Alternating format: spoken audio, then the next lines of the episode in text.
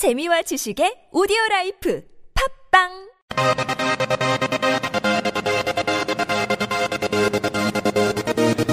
외집사 13회 시작합니다. 안녕하세요. 행복한 구다다입니다. 안녕하세요. 꼭집사입니다. 안녕하세요. 이피디입니다. 안녕하세요, 아기곰입니다. 똑같이 톤으로 해야 되는 거 아닌가요? 네. 감사합니다. 꼭집사 빵 터졌습니다. 아, 아, 팟캐스트 외집사는 남산에 있는 이탈리안 레스토랑 두부에서 장소 제공을 받고 있습니다. 네, 지난주에 이어서 또 오늘도 아, 아기경님께서 정말 귀한 시간을 내주셨어요. 또 오늘 또 심도 있는 얘기를 또 진행을 해보려고 합니다. 네, 오, 지난주 거 못 들으신 분들은 미리 듣고 네. 다시 들으셔야 될 것 같아요. 네, 안 들으시면 이해를 하실 수가 없으실 거예요. 네, 네. 아, 그러면 오늘은 좀 질문을 좀 더 깊게 좀 해보려고 하는데요. 혹시 부동산 경매 같은 것도 하시나요? 어, 제가 부동산 경매는 안 하고 있어요. 예, 경매는 해본 적도 없고, 음. 네. 어, 앞으로 할 계획도 없습니다. 아, 어, 부동산 경매를 안 하는 이유는 사실 보면은 경매 자체가 나쁜 것도 아니고 상당히 좋은 거죠. 네. 어떤 사람이 경매를 갖다가 낙찰을 받는다는 거는 어, 그 사람이 낙찰을 안 받으면 더 싼 가격이 떨어지니까 사실 보면은 그, 그 이해 당사자, 세입자를 포함한 이해 당사자들의 손실이 더 커지는 거죠. 그래서 경매를 받는다는 거는 사실 경제 행위에서 상당히 좋은 행위 중에 하나인데 아, 그건 이제 이론적인 거고 네. 이제 내가 그거다가 당했을 때 그, 이, 그 명도를 할 때, 그, 이제, 그 기존 세입자의 그 싸늘한 시선을 저는 견디기 어려울 것 같은 그 생각이 때문에. 아, 네, 그러니까 뭐, 네. 딴 데서 사실 돈 벌 수도, 그 세상은 네. 넓고 투자처는 많은데, 네. 꼭 굳이 내가 경매로 돈을 벌 이유는 없다라는 네. 생각을 했기 때문에 그쪽은 네. 잘안 가고 있습니다. 그러면은 어떻게 투자하세요? 어, 그러니까 기존에 있는 거, 네. 싹, 쌀 때, 싼 걸 사서, 네. 비쌀 때, 비싸게 파는 거죠. 네. 그런 거니까, 어, 이 시장이라는 게 내가 산 다음에, 시장이 기다리고 있다가 내가 산 다음에 쫙 오르지는 않아요. 네. 그산 다음에 어떨 때는 떨어지고 어떤 때 오르는데, 그게 올랐다 떨어졌다 올랐다 떨어졌다 그런 거거든요. 그런데 왜 오를, 왜 오르고 왜 떨어지냐를 잘 가만 생각해 보면은, 오를 때는 많은 사람들이 오를 거라 생각하고 또 여러 가지 호재가 있거나, 여러 경제 상황이 좋아지거나 이럴 때는 오른 거고요. 떨어질 때는 어, 사람들이 이제 집값 다 이제 살 사람이 없고 뭐 떨어질 것 같다 하고 또 뭐 악재가 있고 이렇게 이런 거예요. 그래서 보면은 많은 사람들이 떨어질 때는 집을 팔려고 그러고요.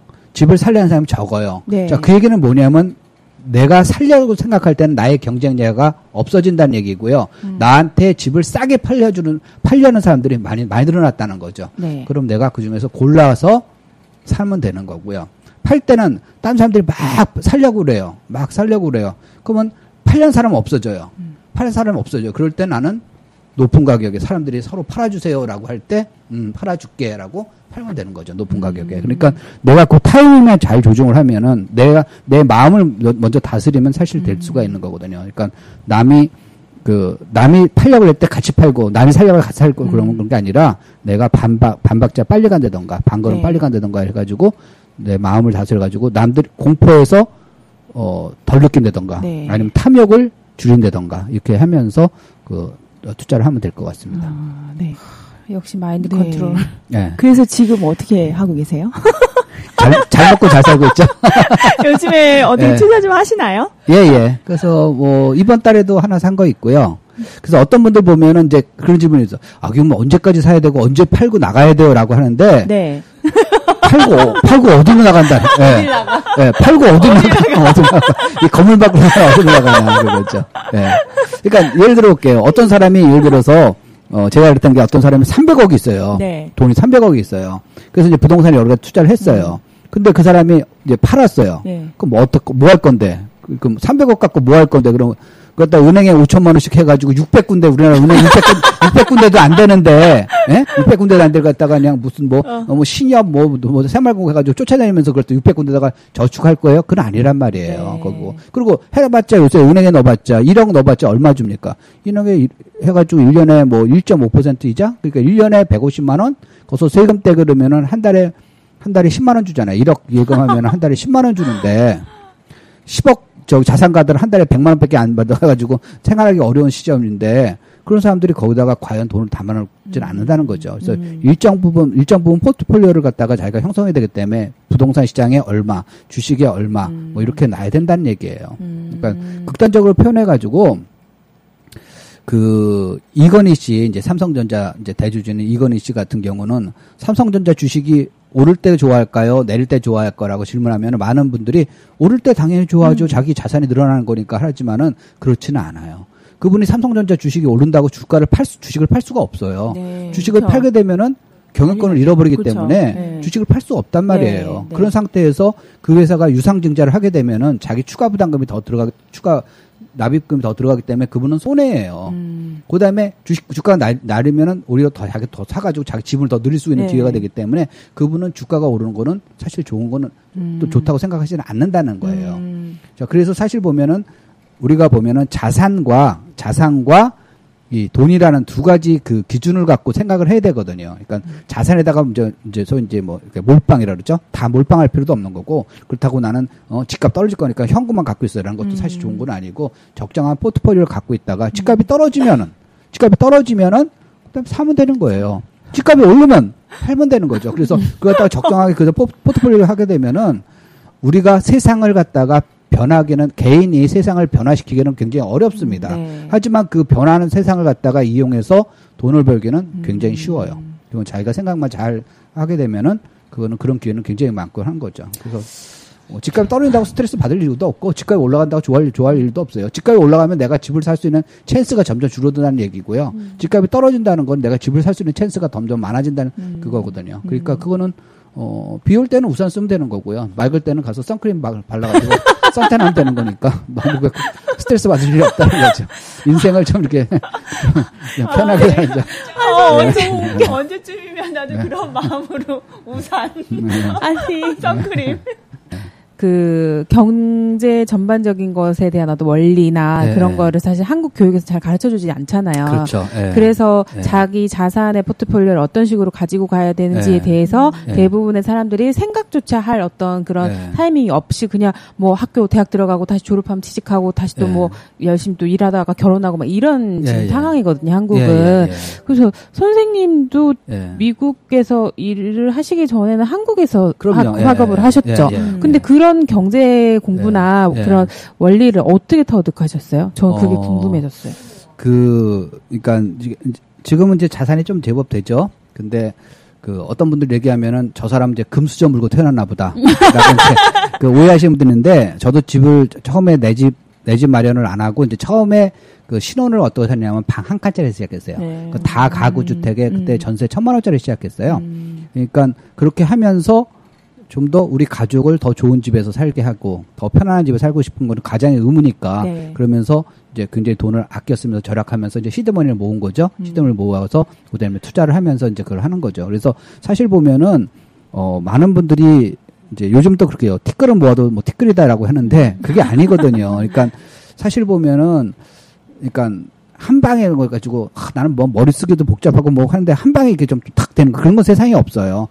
조금씩 조금씩 조금씩 조금 하다 보면은 언젠가 되는 거예요. 그러니까 처음에 내가 100만 원을 모으고 그다음에 1000만 원을 모으고 1억을 모으고 10억을 모으고 이렇게 하다 보면은 이제 자산가가 되는 가는 길로 가는 거거든요. 그래서 하나하나에서 내가 처음에 보통 내가 어, 10억을 모아야 되는데 10억을 이제 어, 언제까지 모으자. 그거 뭐 계산해 보면 안 나오죠. 10억을 갖다가 내 10년에 모으자. 그럼 1년에 1억 모아야 되는데 어, 내, 얘, 내 연봉이 5천만 원인데 어떻게 1억 모아. 이게 계산이 안 나온단 말이에요. 그러니까 그러니까 너무 그 처- 너무 큰 거를 하지 않고 처음에는 100만 원을 모아보자. 그다음에 1000만 원을 모으자. 이제 이런 식으로 이제 step by step으로 하다 보면은 그런 이제 기회들이 계속 올 수가 있는 거죠. 그래서 사실 보면은 어 어떤 어 어떤 노하우 하나 하, 저 사람 저 무슨 노하우 저 노하우 하나 저거 배워가지고 내가 인생 역전하겠다 이런 건 없어요.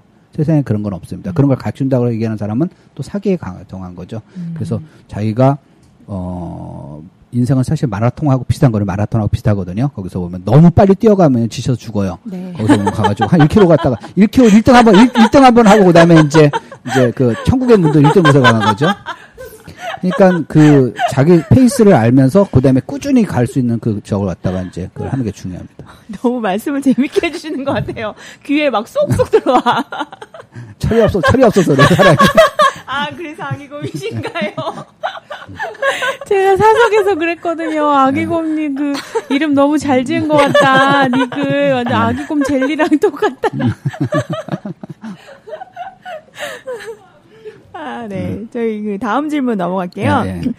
한국에도 부동산 에스크로 제도가 도입된다고 하는데요. 예, 예. 뭐 시행 일자는 아직 미정이고요. 예. 그 제도가 도입된다면은 전세 예. 사기를 당하는 일이 없어질 거라는 기대감이 좀 있어요. 예, 예. 이 제도가 미국에서 현재 시대, 시행하고 있다고 들었는데요. 그렇죠. 예. 네, 어떤 제도이며, 예. 네, 그게 어떤 파장이 있을지. 어, 미국뿐만 네. 아니라 이제 대부분 선진국에 쓰는데 es- escrow라는 게 상당히 그 사기를 원천적으로 이제 막을 수 있는 좋은 제도예요. 어. 좋은 제도인데 이제 어떤 거냐면은 예를 들어서 어 이제 인터넷에서 제가 이제 만약에 물건을 하나 산다고 가정하죠. 네. 예를 들어서 휴대폰을 하나 내가 인터넷에서 그림을 보고 이제 주문을 했어요. 주문을 했더니만 어그그 사람한테 이제 escrow로 이제 company가 없다 그러면은 그 사람한테 전화를 하는 거죠. 전화번호 가지고 어 당신이 그 휴대폰 내놨는데 그 10만 원 맞아요? 어 10만 원 맞대. 왜 이렇게 싸게 팔아요? 어 자기가 어디서 또 하나 생겨가지고 판대요. 오케이. 그 그걸 보내주세요. 그럼 내가 돈 드릴게요. 어 그런 게 어딨어요? 돈부터 보내줘야지 물건을 주죠. 그래가지고 그래서 이 사람이 어 그런가? 그리고 돈을 보내줬어요. 그 다음 날 뭐가 와서 봤더니 벽돌이 온 거예요. 그럼 망한 거잖아요. 망한 거잖아요. 그래서 그래서 그 다음 날은 이제 아이 내가 다시는 속지 말아야겠다. 그러고 이제 요번에 내가 팔아야지. 네. 그래가지고 이제 뭘 하나 이제 뭐 이제 예를 들어서 뭐 머그 머그컵 같은 걸 하나 내 이제 저기 걸어놨어요. 그래서 5천 원에 판다고 그랬더니만 어떤 사람이 뭘 자기가 사겠대요.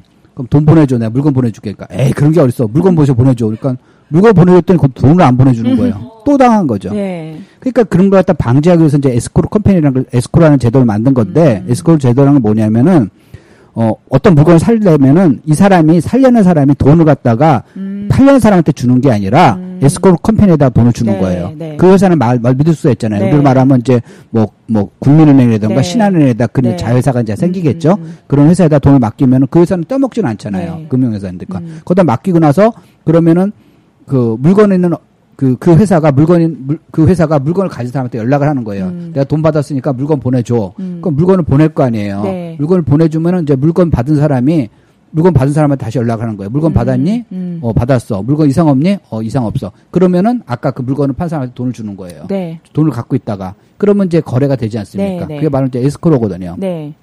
그래서 부동산도 이제 선진국은 다 그런 식으로 거래가 되는 거거든요. 개인과 개인 간의 거래가 아니라 개인과 파는 사람도 에스크로 컴퍼니와 거래를 하는 거고 에스크로 컴퍼니 사는 사람도 에스크로 컴퍼니와 이제 거래를 하는 거예요. 네. 이제 계약서는 이제 둘이 이제 그저 계약은 사실 양 당사자가 하는 거지만은 그 중간에 모든 돈이 에스크로 컴퍼니를 통해서 하는 거예요. 네.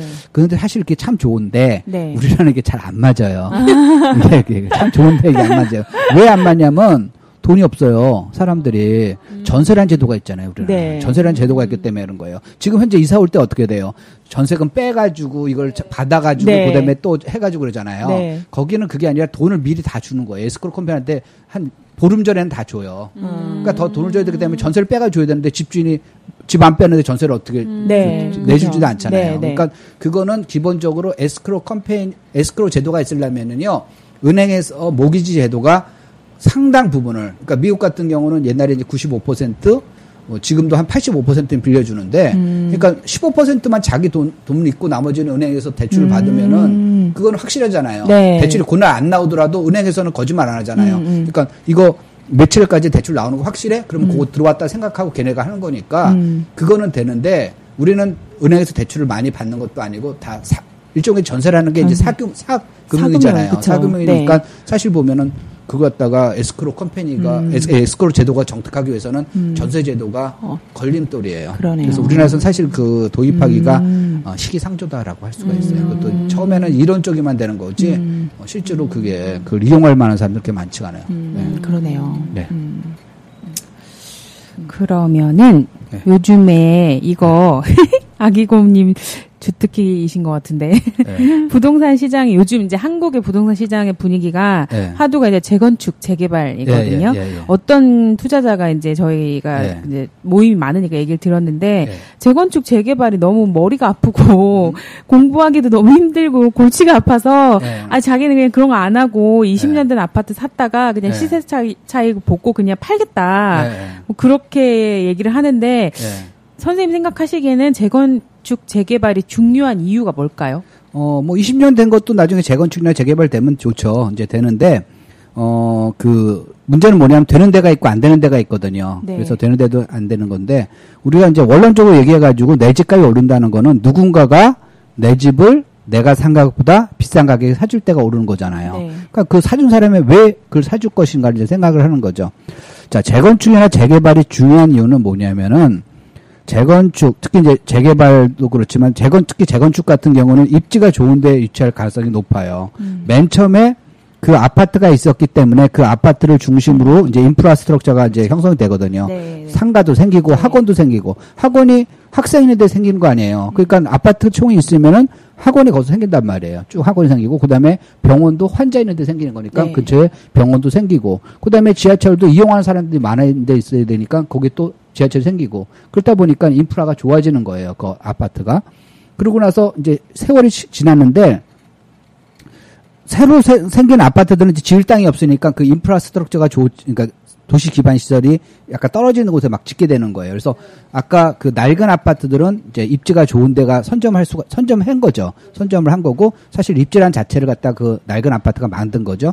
그래서 그런데 이제 사람이 수요로 갈리는 거예요. 어, 난 낡은 아파트 싫어. 바퀴벌레 나오는 거 싫어라는 사람들은 좀 인프라스트럭처에서 좀 멀리 있더라도 새 아파트 사는 사람이 있고요. 어떤 사람은 아 나는 이렇게 역세 비역세권이 싫어. 나는 역세권 있는 데가 좋고 옆- 옆에 학원도 있고 무슨 쇼핑센터 있는 데가 좋아라고 하는 사람은 낡은 아파트를 사는 거예요. 자 그러다가 나중에 세월이 흘러가지고 그 낡은 아파트가 부셔가지고 새로 새 아파트가 생기는 게 바로 재건축이거든요. 네. 그럼 재건축이면 새 아파트에 살자는 수요와 좋은 곳에 살고자 입지가 좋은 곳에 살고자 하는 수요 두 개를 만족시키는 게 바로 재건축이기 때문에 상당한 파괴력을 가질 수가 있는 거죠. 그래서 그렇게 되는데 무조건 낡은 아파트에 투자했다고 되는 게 아니라 그것도 될 수 있는 데가 있고 될 수 없는 데가 있다라는 걸 갖다가 우리가 이제 인식을 하고 어 그거는 뭐 용적률이든가 집값이라든가 또는 뭐 주변 상황 이런 걸 또 여러 가지 이제, 이제 또 고려를 해야겠죠. 그래서 그걸 보고 투자를 해야지 어 우리가 실패하지 않는다라고 할 수가 있습니다.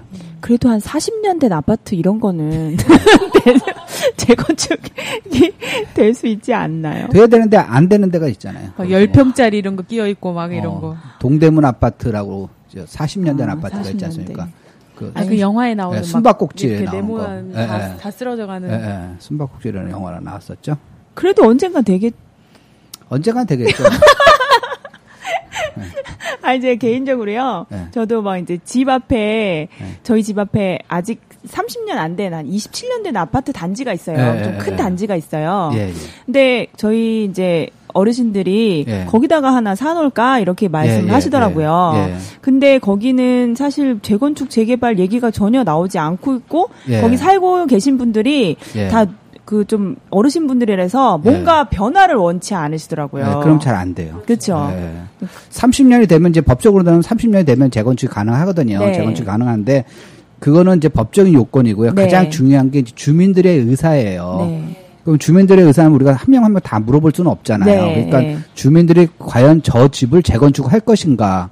그럼 첫 번째는 우리는 뭐냐면은 돈일 거 아니에요. 자기 네, 돈을 네. 얼마나 적게 들이고 할 것인가. 네. 음. 그걸 이제 따져봐야 되는 거죠. 근데 만약에 그 동네가 그, 그, 기본적으로 건축비는 자기가 추가적으로 부담을 해야 네, 되기 때문에 네. 그 이제 소득이 낮거나 자산 그 약간 집값이 너무 싼 데 같은 경우는 그 추가적인 부담을 하고 할 사람들이 많지가 않다라는 네, 거죠. 그래서 네. 그런 지역은 약간 재건축이 잘안 음. 되고요.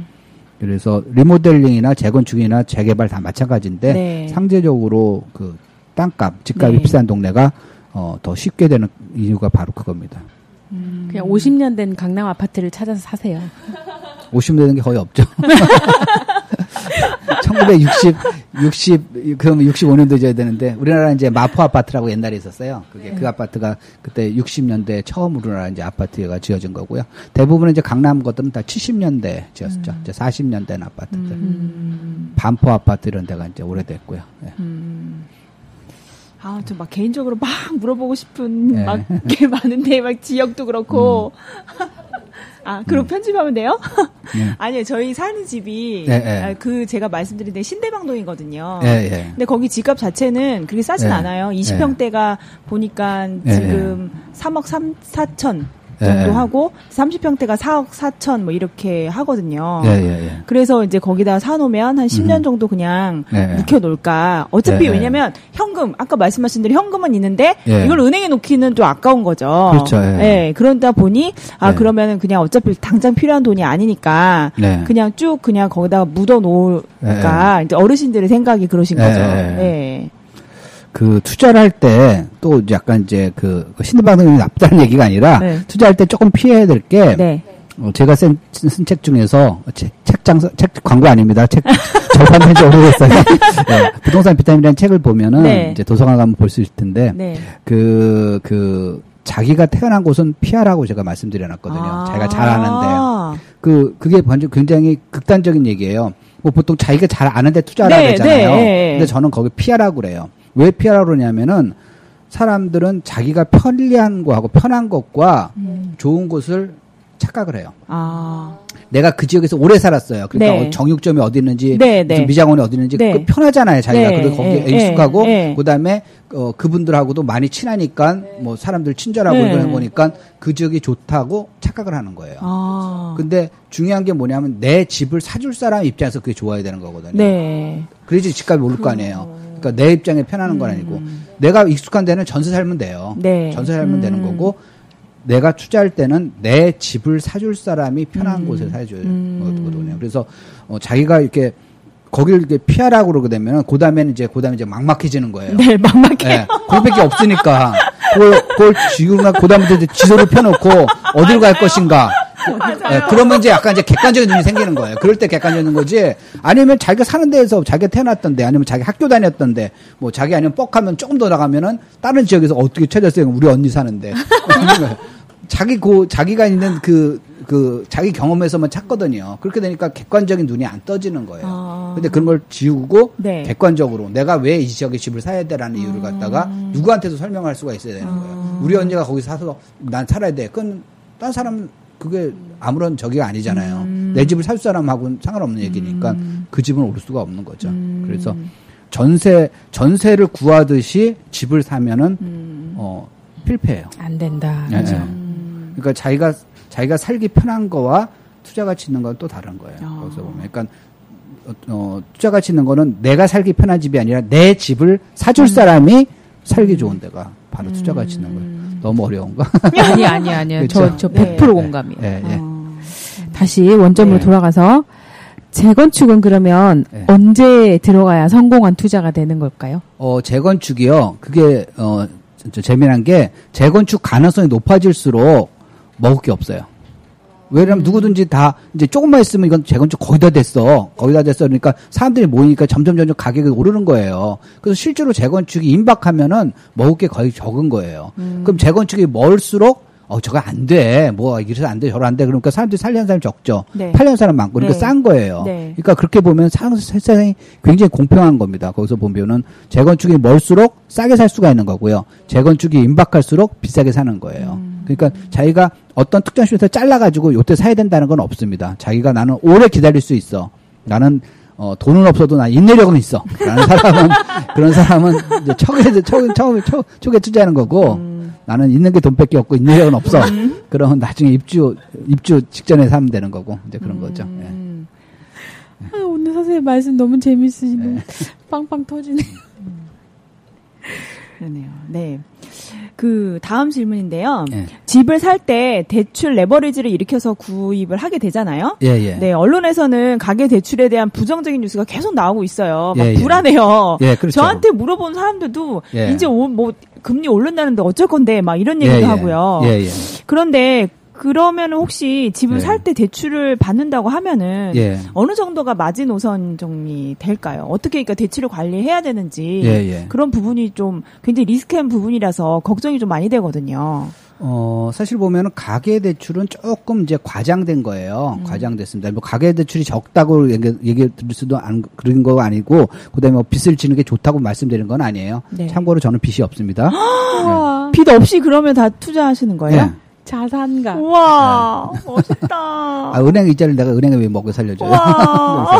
근데, 아니, 하여튼 뭐, 그거는, 근데, 그 자기는 비단 지면 딴 사람 그 얘기가 아니라, 아, 필요하면 필요하면 짓는 거죠. 치- 저기 하는 거죠. 그러니까 대출이라는 게 뭐냐면 어떤 어떤 걸 대출을 정의하면은 미래의 소득을 현재의 자산으로 바꾸는 행위예요. 네. 그게. 그러니까 내가 그, 그 돈을 빌려가지고 그 원리금을 갖다가 갚을 능력이 없어요? 그럼 빌리면 안 되죠. 그건 독이죠. 그거는 그, 이걸, 이걸 내가 사가지고 대출을 한 다음에 나중에 오르면 이거 갚고 이렇게 그건 상당히 굉장히 어려운 거예요. 그거 기본적으로 그 원리금 최소한 안 되더라도 이자는 갚을 수가 있어야 돼요. 원금은 두 번째 치고라도 원금은 나중에 팔아가지고 뭐 갚는다 하시더라도 가장 좋은 건 원리금을 갚을 수 있는 능력이 있어야 되는 거고 원리금이 안 되면 그러면 이자라도 갚을 수 있는 능력이 있는 상태에서 이제 빌려야 되는 거고요. 그러면은 돈을 두 가지 전략이죠. 집을 살 때 내가 돈을 다 그거 다 모아가지고 사는 방법이 하나가 있고요. 네. 그런데 그렇게 방법을 하게 되면 집값이 오르면은 내가 모으는 속도보다 집값이 더 올라갈 수가 있잖아요. 네. 네. 두 번째 방법은 미리 대출 끼고 산 다음에 갚는 거죠. 네. 그래서 집값이 오른다가 집값이 올라간다는 전제 조건이 있으면은 아까 전자의 조건이 더 맞는 거고요. 집값이 오르지 않는다라면 후자가 더 좋은 거고요. 그래서 이제 그 시대 상황에서 이제 다른 거거든요. 네. 그래서 그 자기가 자기 자기의 소득과 그다음에 자기가 살려는 집의 규모 이런 걸 비우고 이제 그걸 하는데 어, 통상적으로 보면은 이제 그 외국 같은 경우는 이제 대출 규모가 큰데 우리나라 같은 경우는 이제 대출 규모가 작으니까 네. 보통 이제 어 보통 우리가 이제 LTV가 있고 이제 DTI가 있지 않습니까? 네, 네. 그러니까 LTV는 이제 70%까지 하지만은 그건 너무 사실 많고요. 한 40% 정도까지 이제 한 음. 집값의 한 40% 정도는 이제 그건 큰 부담이 없지 않느냐라는 음. 거고요. 선진국 같은 경우 는 거의 80% 이상 이제 빌리는 거고. 음. 그 다음에 그분들은 우리는 뭐 이렇게 하게 되면은 어 집을 사는데 몇 년을 갚아야 되는데 그 미국 같은 사람은 30년을 갚아야 되는 거예요. 맞아요. 네, 네. 30년을 네. 30년 전에 갚는다는 것 자체가 네. 어 이 그 사람들한테는 그 굉장히 생소한 거예요. 음, 맞아요. 네. 제가 이제 음. 재미난 얘기를 하나 드리면은 미국에서 어 이제 저도 이제 미국에 집이 있으니까 처음에 이제 처음에 이제 대출을 끼고 샀어요. 저 대출 끼고 샀어요. 그 미국에서 현금 사면은 저기 저기 조사 나올 가능성이 높습니다.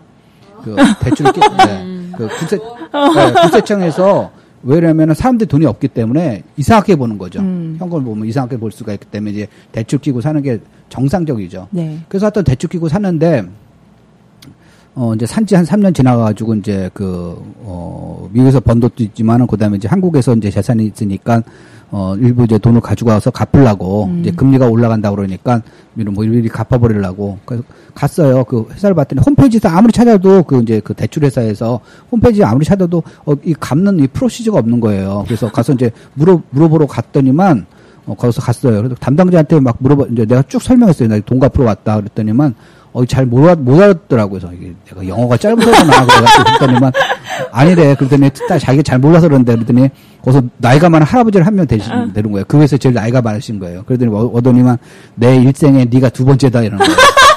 중간에 돈을 갚는 거는. 어, 중간에 돈을 갚는 건 자기가 두 번째 봤다. 그러면서. 네. 그런 거예요. 그러면서 날 갖다 한 시간에 걸쳐서 돈을 갚지 말아라 설득을 하는 거예요. 어. 왜 그 돈 갖고 딴 집을 한 채 더 사지 왜 그거 갖다가 이자도 싼데 왜 어. 갚냐. 그래서 아이 그거는 내가 뭐 사정이 있어 갚는 거다. 이제 어 저기 뭐 이제 그 옛날만 하더라도 그 이 빚을 지면은 이제 막 싫어하잖아요. 네, 어른들이. 네. 그래서 그 영향을 저도 받았기 때문에 가능한 이제 빚을 안 지려고 이제 그렇게 얘기하는 걸 하는데 하여튼 뭐그 그래서 그 하여튼 그래 했는데 미국 사람 입장에서는 그 굉장히 생소하게 보이는 거예요. 음. 그러니까 거기는 뭐 젊거나 나이가 많거나 한 30년은 기본으로 네. 빌린다고 생각하는 그렇죠. 겁니다. 네. 근데 우리나라도 그게 그 점점 그렇게 갈 수밖에 없어요. 음. 지금 우리는 전세제라는 제도가 있기 때문에 사실 보면 그렇게 안 빌리고도 그냥 처음에 결혼할 때 부모님이 이렇게 도와줘서 하는데 미국 자체는 부모님이 도와주지도 않고 네. 이제 이제 앞으로 이제 전세 제도가 없어지는 거니까 월세냐 아니면 내 집을 사는 거냐 이제 그거거든요. 그럼 내 집을 사면은 모기지로 해가지고 빌리는 거고요. 그다음에 월세를 내거나 둘 중에 하나밖에 없어지는 음. 거죠. 전세가 없어지면은 그렇게 되니까 어 지금 이제 어느 정도 이제 대출은 필요하다, 네. 필요악이라고 할 수 있는데 그걸 내가 얼마나 현명하게 이용할 것인가라는 거죠. 그래서 내가 갚을 수 없는 정도의 그러니까 원리금을 갚을 수 없는 정도의 대출이 너무 많다라고 하면은 그거는 악인데 음. 거기서 보면 내가 갚, 갚다, 갚을 수 있다라고 한 거는 미래, 미래 걸 갖다가 미래 이제 땡겨서 쓰는 거니까. 그러니까 좀 괜찮다라고 보고요.